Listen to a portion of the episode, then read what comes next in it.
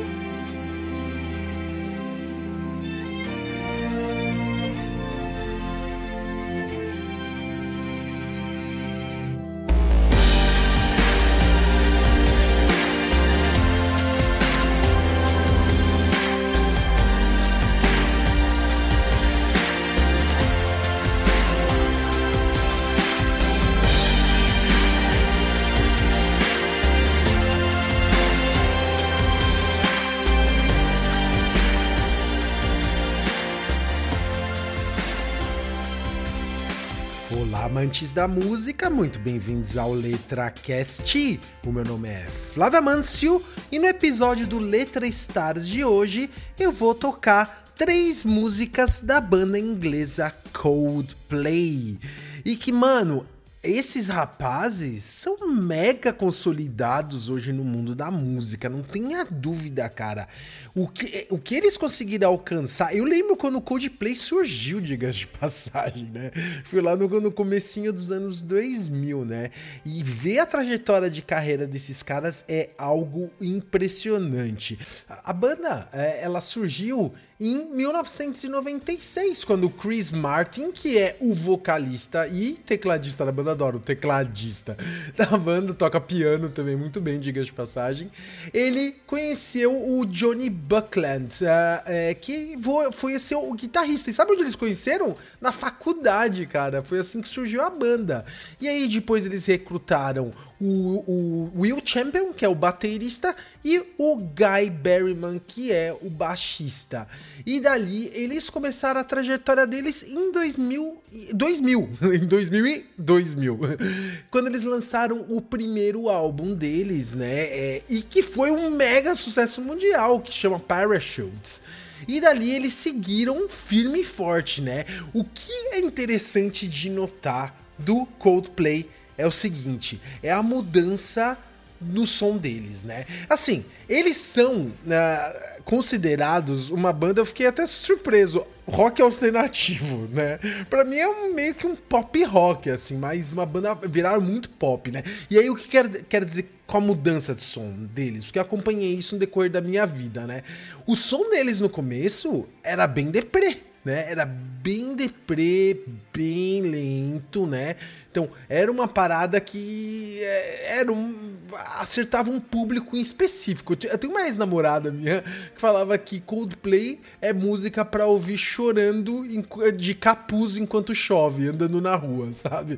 Então, essa era a imagem que eles tinham, né? Muito, muito forte é, no começo da carreira deles. E aí, tudo começou a mudar a partir de 2008. Você pode perceber isso claramente, né?